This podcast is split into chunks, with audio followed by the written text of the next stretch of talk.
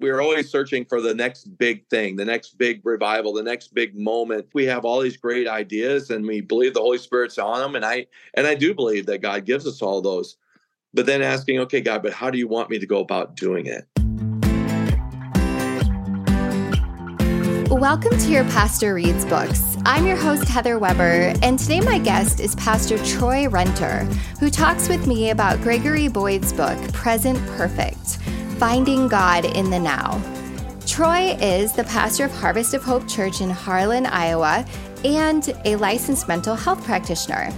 In our episode today, we talk about what it means to nurture God awareness in the present moment, rather than just running from one God-related activity to another. Since Troy is a mental health professional, he also has some words of wisdom to pastors about when to encourage congregants to seek professional mental health care. I hope you enjoy our conversation. All right, Troy, welcome to the show. Well, thank you. I'm, I'm excited to be here, so it'll be fun. I'm glad to have you. Um, I introduced you just a moment ago as, you know, the pastor of Harvest of Hope Church in Harlan, Iowa, which is in Southwest Iowa, but you are also a licensed mental health counselor, and yep. That is a unique combination in a pastor. So can you tell me about which came first and and how and why? Um, well, I don't, it would be, I think it would have, we'd have to go way back. Um, I, I was, before becoming a pastor, I was a uh, social worker, caseworker. I worked for C P S. I worked for Child Protective Services. I was a tracker, a case manager. I worked for child support, agency tracking. Um, that'd be dad. So I was very active in the in that field. Um, I also did uh, as a secondary therapist in an in-home team because um, I only had a bachelor's at that time. Uh, when we lived in Wisconsin. So I worked for the county, and then I started leading where we were, I, me and my wife were leaders in the youth group. Um, and we started, um, the youth pastor had left. So they asked me to take over. So I took over for a period of time, led them through that one. They hired someone else. Um, that one did, uh, that youth pastor didn't work out. Um, so they asked me again, can you lead it again? And basically we just kept rebuilding the group, and finally they our district director for youth and children's ministry basically just asked, hey, when are you becoming a youth? When are you going to become a youth pastor? Is obviously you got the talent for it. You've got the abilities, the skills. And at that time I, you know, I was like, hey, I'm loving what I'm doing. Um, but um, I started leading more missions trips for our church network um, in Wisconsin. And while I was on that trip, the missionary we were working with, we were We had three different teams throughout the country of El Salvador, and we were driving to the next to check on the next team. And he, while we were driving, it was a two and a half hour drive. He just started asking me questions about the ministry and why, why was I the leader, but I was the only non-credentialed pastor on the entire mm. team. So it got to be that discussion. And, and so I started praying about it.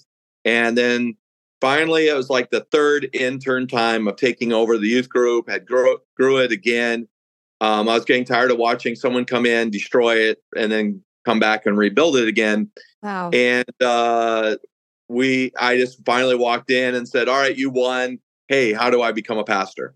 And so it went through that process, went back, got my credentials. Um, the church put me on part-time while I was um, still working for Um, the county. And then we had a job offer to um, our first full-time job offer. But we had been involved in social work and that field for a long time. When we lived in Omaha, we worked on an anti-gang task force. We worked at a mental health hospital. We worked in residential treatment facilities, um, all day daycare type, pro, not daycare, um, day programming. Uh, for at-risk kids, so and mental health. So I've always been in that field. So that was something along the lines that fits into somewhat my education, my bachelor's. Mm. Um, so now moving forward, uh, then after all the years of doing a lot of pastoral counseling and um, discovering that, um, you know, there even though I had tons of skills, tons of training, uh, certifications, reading, all that, there was still um, a need to uh, to um, there was a lot of times where I was re- still referring out because cases were more than, really more than I should have been, ta- you know, needing to take on or could take on or provide. Mm-hmm. And um, and and because of being in the field, I could recognize that. And so I decided to do that. And then now I'm fast forwarding to here. I, again, was starting to get a lot of requests for counseling because mm-hmm. there's such a huge need. And I found myself, um, again, referring out because I could only mm-hmm. take them so far in pastoral counseling. And, uh, and then um, realizing, well, I guess it's time for me to improve my skills, improve my bit knowledge. And so I went back, got my master's, did it in two years, got my master's in two years and did it full time while I pastored full time. Wow. And, uh, and then did all my internship hours while I was still pastoring. And so, yeah, then I uh, la- gra- finished last March, took my test for to become a th- uh, licensed therapist, and so and here here it is now. Wow. And so, the, yeah. So um, I've already started building my caseload. Uh, most of them are outside. Uh, everybody I have is outside of the church. So wow. um, I still do pastoral counseling for those mm-hmm. that are members of our church, part of our church. They just get to tap into some skills that I wouldn't have had before. Yeah. And um, but if But all the rest of my clientele will be outside of the church. Wow. If they enter into the church, they just know that that won't be discussed while we're during that time. It's it's a kind of that break, that mold of, hey, this isn't going to happen. I put those boundaries in, uh, those type of things. So I see. Yeah. So if they come to the church, it's like, I'm your pastor here. Yep. But I'm a therapist over here. And yep. you have the ability to hold all this together uh, as a full-time pastor. How do you do that? I, I, well, we don't have any kids at home. So that's the, that's the plus. Um, you know, our, and our kids are in that, in that background. Uh, my wife works in that, in this field. So it, uh, you know, in, in, in the school system. And so what I've done is I've just worked with, worked with the church. And as part of it's getting out there is who I'm representing, not just me. Um, yeah, I represent the church. And so um, I was already very active in our community. I subbed at the school a lot, helped with different com- huge community events. Mm. I sit on two county boards. So um, being active in the community was nothing different. Now I've just stepped back from some of those boards and things like that. And so I just implemented the um therapy in those. I see. So just like adding value, but in a different way, like in a more specific way. Yep. You said you said something I want to um, go back to. Uh, you mentioned that before you got this master's, you were, because you were in the field of social work, you could recognize when a situation was beyond your expertise or your skill set. And I suspect, and having been a pastor, and I am an ordained minister, like I suspect that for many pastors, it might be hard to know or to recognize when something is beyond your expertise or like when you should refer out, where like staying with somebody, trying to engage with them in a pastoral counseling kind of situation, like maybe isn't necessarily going to be the best thing for them. How would you recommend people navigate that while still being a pastor, but saying, you need someone with a skill set that I don't have to help you additionally? Yeah. Well, I think I think just being honest with them and just saying, hey, we're, I can still be your pastor. I can still lead you spiritually and biblically. But um, I think some of the struggles you're you're dealing with now are little beyond my, you know, even my understanding or capability. And I think there has to take some humility um, for the pastor. Um, I think we hold on to, at times, thinking that as pastors, we're supposed to have all the answers and we're supposed to be able to take care of everything. Mm-hmm. And in reality, I'm just going to be honest here. I've had to fix what other pastors have already done. Mm. And oh, like, and, and I already have a couple clients already that, yes, I'm refixing or going back and, and working through some of the issues that have been, you know, the pastor with all good intentions and all the positive things, maybe it started saying, it just started teaching where they just shouldn't da- dabble into.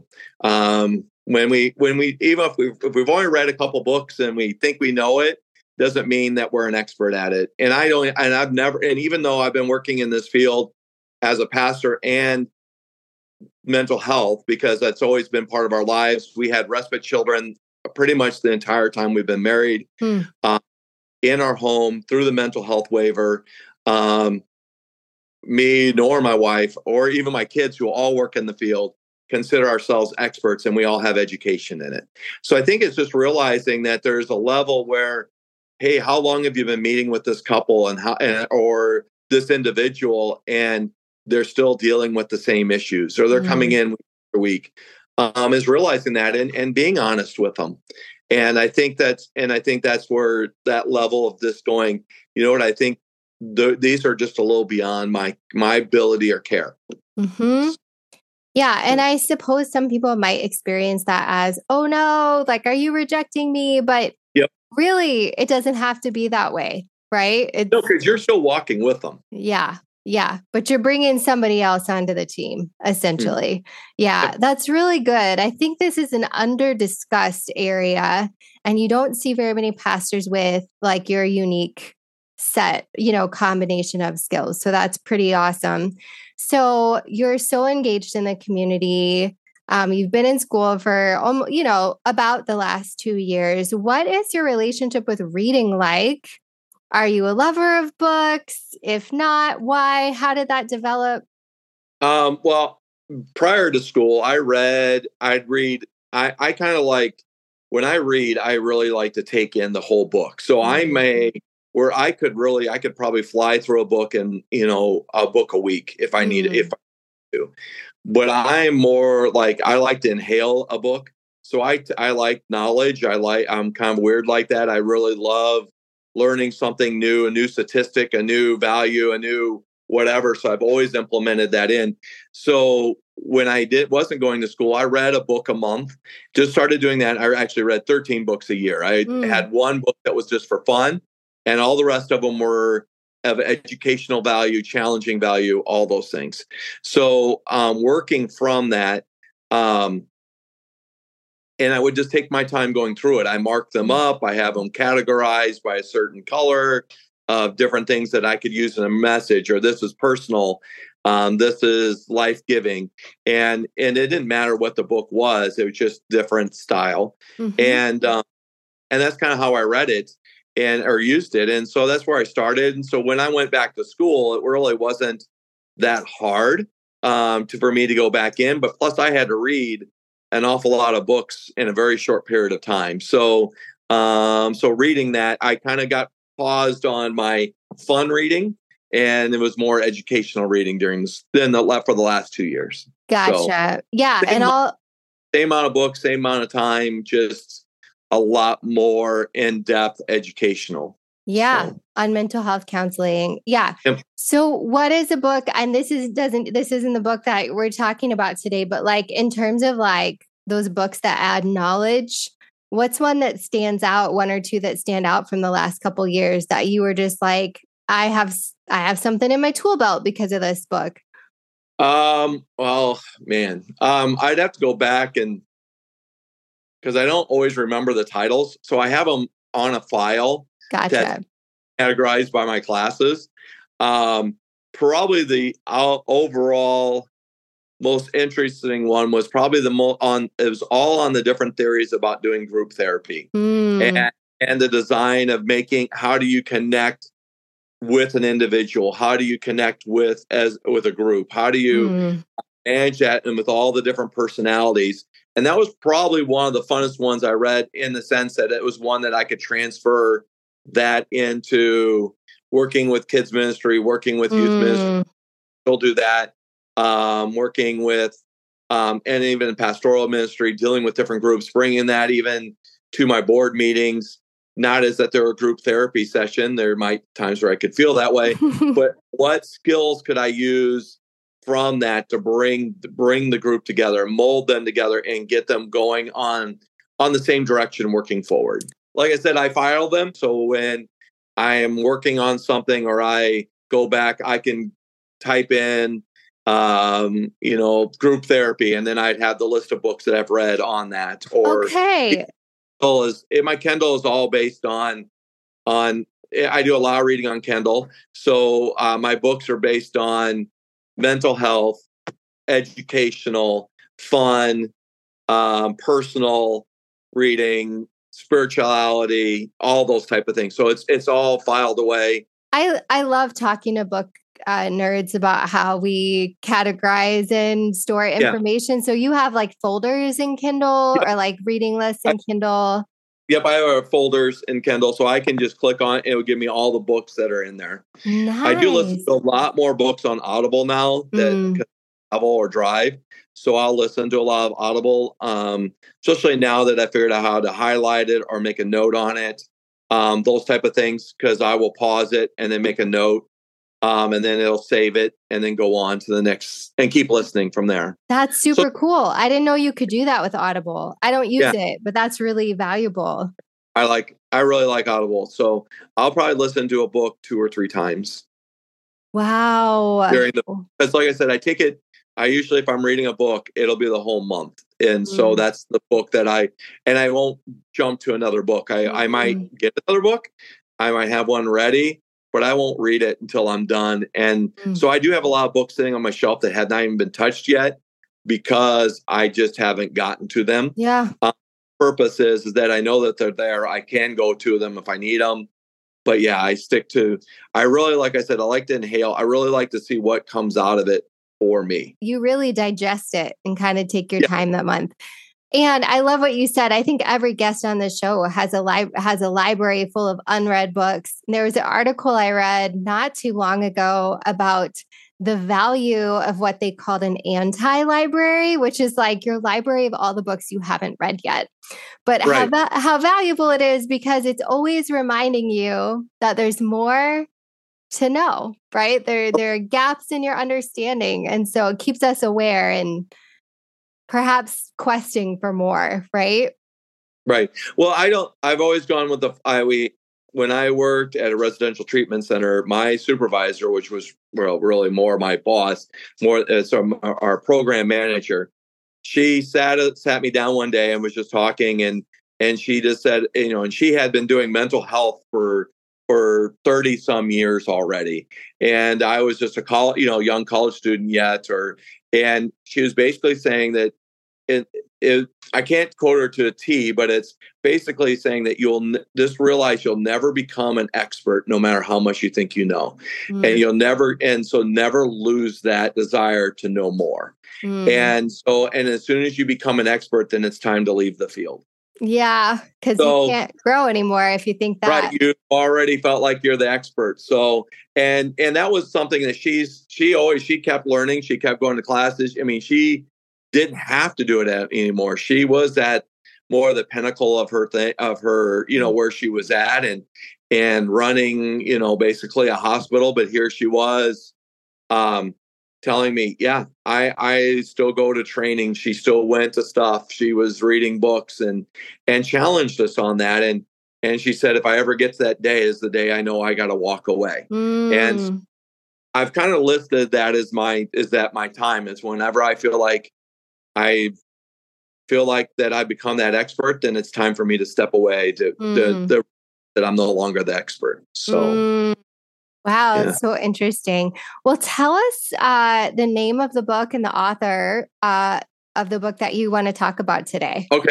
Well, the book that I picked, or one of the books I, because I was one of them I was reading, uh, was called Present Perfect, Finding God in the Now. It's by Gregory Boyd.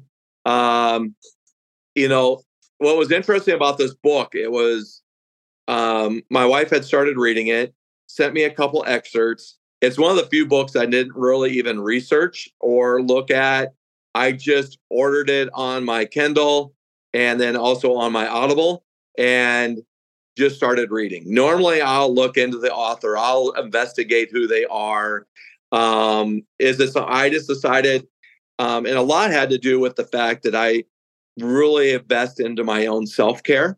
Mm. Um, something pastors, even therapists, don't do enough. And their own self-care, their own taking care of themselves. Um, what do you do? And because of the, um, at the university I went to, they made it such a huge ordeal. I think it was in my, actually one of my first classes was all about personal self-care. And they had mm-hmm. to, we had to develop an entire plan of what we were going to do to take care of ourselves as university students for the wow. next two years. And wow. so, and lay that out. And that was part of our grade. We got graded on that with input of like, how's this going to benefit you? And how's this going to sustain you for two years? And, wow. and also, what do you, what changes do you foresee in those two years? Hmm. And one of them was, is just being more conscious and being more present in things. I think because people go, you know, I, I get asked a lot, how do you do, how do you multitask so, so much, so often? And, and I do, I multitask a lot, and, um, and I'm like being involved in things. I do know when to say no. Um, like I said, I'm backing off. I backed off on a few things, mm-hmm. but I think where this book came into was, I was really focusing on being more present in the moment. When you're in, you know, doing therapy, um, you know, the last thing I want to be thinking about is what's for dinner or the problem I have going on at the church or whatever. In that moment, mm-hmm. I want to be with that person, that individual. And so it made me really realize, how often do we do that with God? Mm. We talk about it, we might pray, we might do this.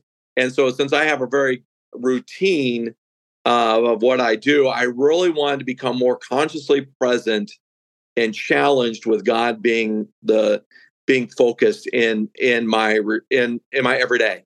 Mm. So if I'm talking just even right now, how does God? How does He fit into this situation? How does mm. He? What presence does He bring into every connection that I make, every conversation I do? Um, being conscious of that, and um, And and really modeling that after what Christ, you know, kind of, that's what Christ modeled for us, if, you know, because um, he he said, if you see me, you see the Father. Mm-hmm. Well, I really want people see me. I don't want them to see Troy. I want them to see Christ in me. Mm. I want them. And so how do I model that in this moment and be conscious of that moment?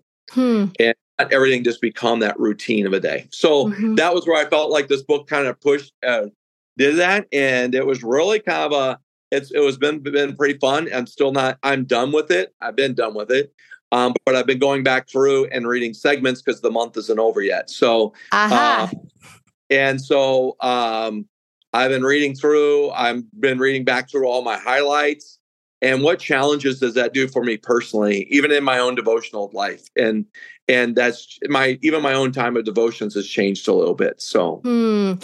so how does Greg Gregory Boyd suggest we go about doing this, finding God in the now? Like, what are some principles? Well, I think, I mean, his biggest thing that was is actually just pausing and and pausing in what you're doing and and really discovering, do I truly under, first understand God's love for me? That unsur, you know, that unsurpassable love, that that so that worth that He established on us, which we all know. I mean, really, for the most part, this book was very like elementary. So it's like, mm. and I, and I really, but that was one of the challenges about it. We we have all the knowledge that we can right at our fingertips. We can Google any anything. And for someone who loves yeah. diving into knowledge and wants to take in more and um and have these random trivia thoughts that run through his head that he can do almost anything, and and also that, but really. Pausing in that presence and going, okay, here's, I'm about to make a new, you know, another connection with an individual, or I'm going mm. into this meeting. How am I just going into this meeting just to talk about the meeting? How do I represent Christ in that moment? How mm. do I show them that love? How do I show them that their self, that worth that God's already placed on them? And it's basically taking it and transforming that, that worth that we know. And do we really know it? And then how do we see the other individual we're talking about? And do we see God's worth in that individual? Mm. I think that's, and that's really bringing that into that present moment mm. and just um, slowing it down a little bit so that we're not just doing a routine. Um, and I think the challenge was for me is like, okay, what would that, what would my day look like if God was completely involved in everything that I did? Mm. And yes, I am. I'm a pastor. I'm a Christian. I'm a follower of Jesus. I do my devotions. I pray. I have a very regular prayer time. I have twenty minutes of just contemplation where I literally just sit and don't mm. only think about the, the verses that I read that day or on, mm. and, and sit in silence and note things that God says. I'm very, yeah. So you would say on that, on that end, well, Troy, what you, God's always there. But how many conversations do you have that, that you just like we're having right now, just talking, and really where does God fit into that moment? Mm. And how do we demonstrate that to someone? Mm-hmm. And, and um, is it, it through our body language? Is it the conversation? It's the tone of our voice. Do we change stuff? Um, and not just reacting, but responding when the Holy Spirit's speaking to us, and just being in that context of that moment. Mm. Yeah. Yes, it's to draw our attention to that can be really powerful. So yeah. you've been, it's, you know, we're, we're recording at the end of September. And so you've had almost a month to sit with some of this stuff.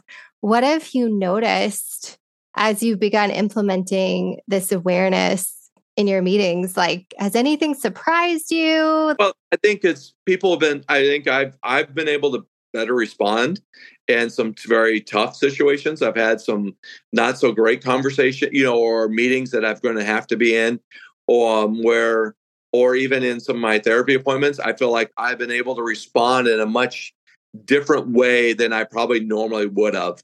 Um, I found my responses even more even more accepting, or even being able to just sit in. I mean, one of the, the greatest strengths in counseling is we always feel like we have to give advice. Mm. But the, the best thing about counseling is just sitting in silence and letting the person think through it themselves and listening to them.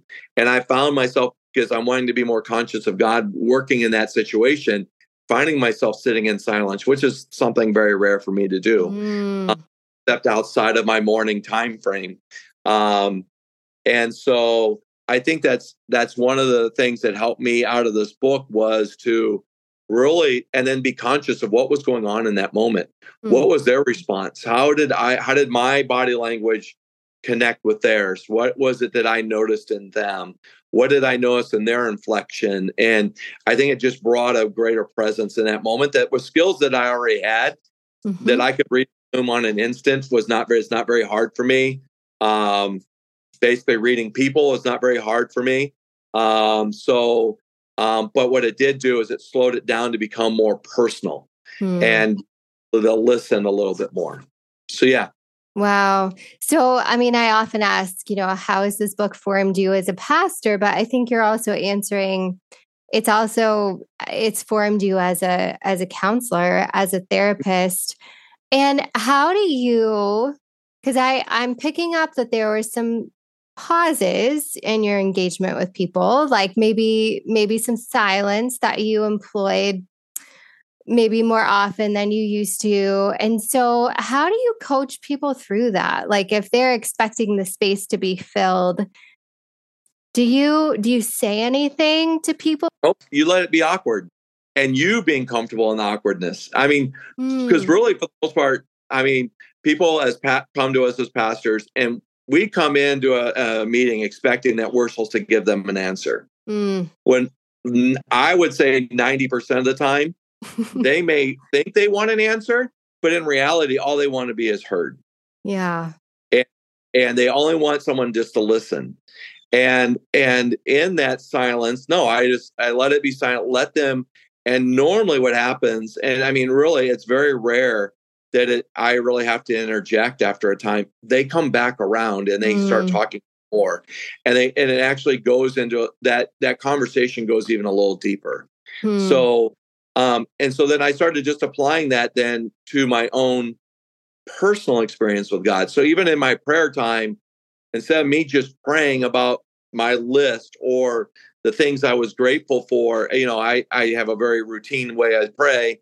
But also then sitting in, um, really sitting in that silence and just, let's, okay, God, let's go a little deeper on this. Let's mm-hmm. just not let prayer be that simple prayer that I say every day, or those simple mm.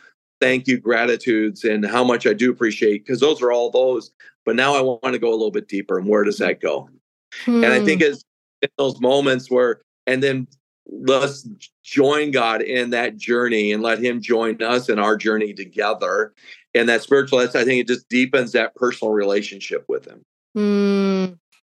So If you were going to give some advice to pastors based on just reading this book and, you know, with your background as a as a licensed mental health care uh, provider and uh, and a and a social worker, um, what what advice would you give to pastors listening? And what advice would you give to people who want to experience God in the now, who maybe haven't developed an awareness of God with us? So like two things as we end, you know, what would you say to pastors? And then what would you say to someone else listening who just wants to be more aware of God in the present moment?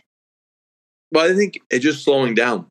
Um, I, I, well, I just, of course, I just did a, um, a message that was built out of this idea of slowing down and, and, and literally in our pursuit of knowledge, taking that in and going, okay, what really, what is that now? What are we doing with that knowledge? What, the, all the knowledge we take in, what are we really doing with it?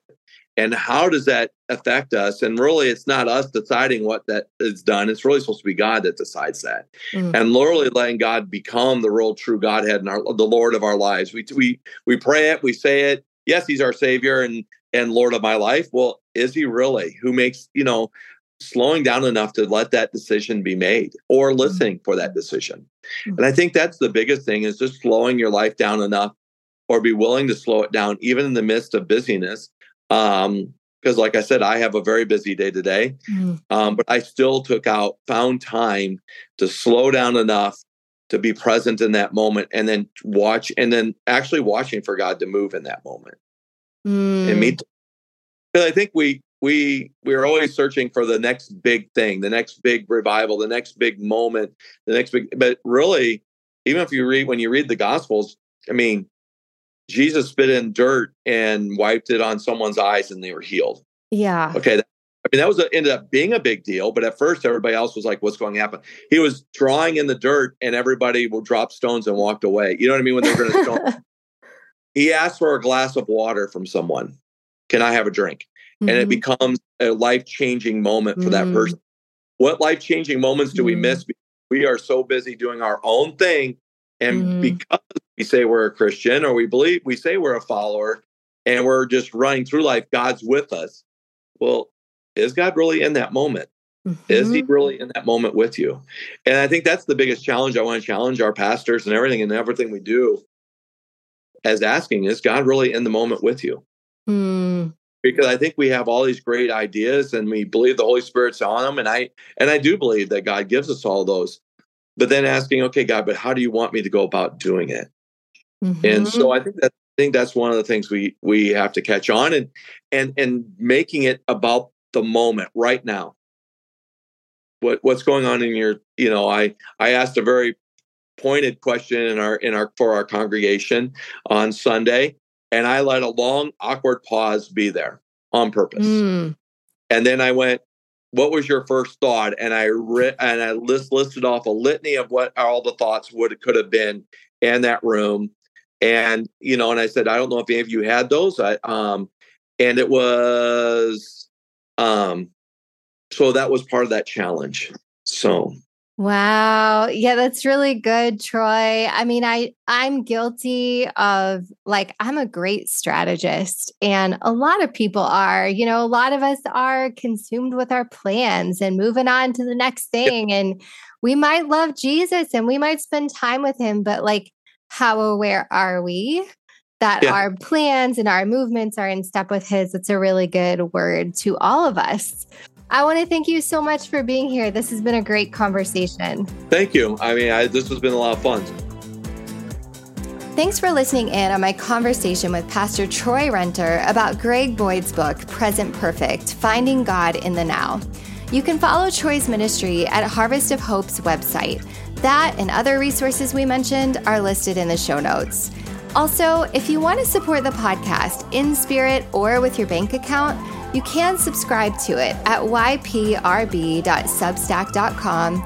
Give it a rating on your favorite podcast platform, share an episode on the socials, or send a link to a friend. Once again, I'm your host, Heather Weber, For more information about me, head on over to my website at heather weber dot org. That's Weber with one B. Thanks for listening, and don't forget to read a great book today.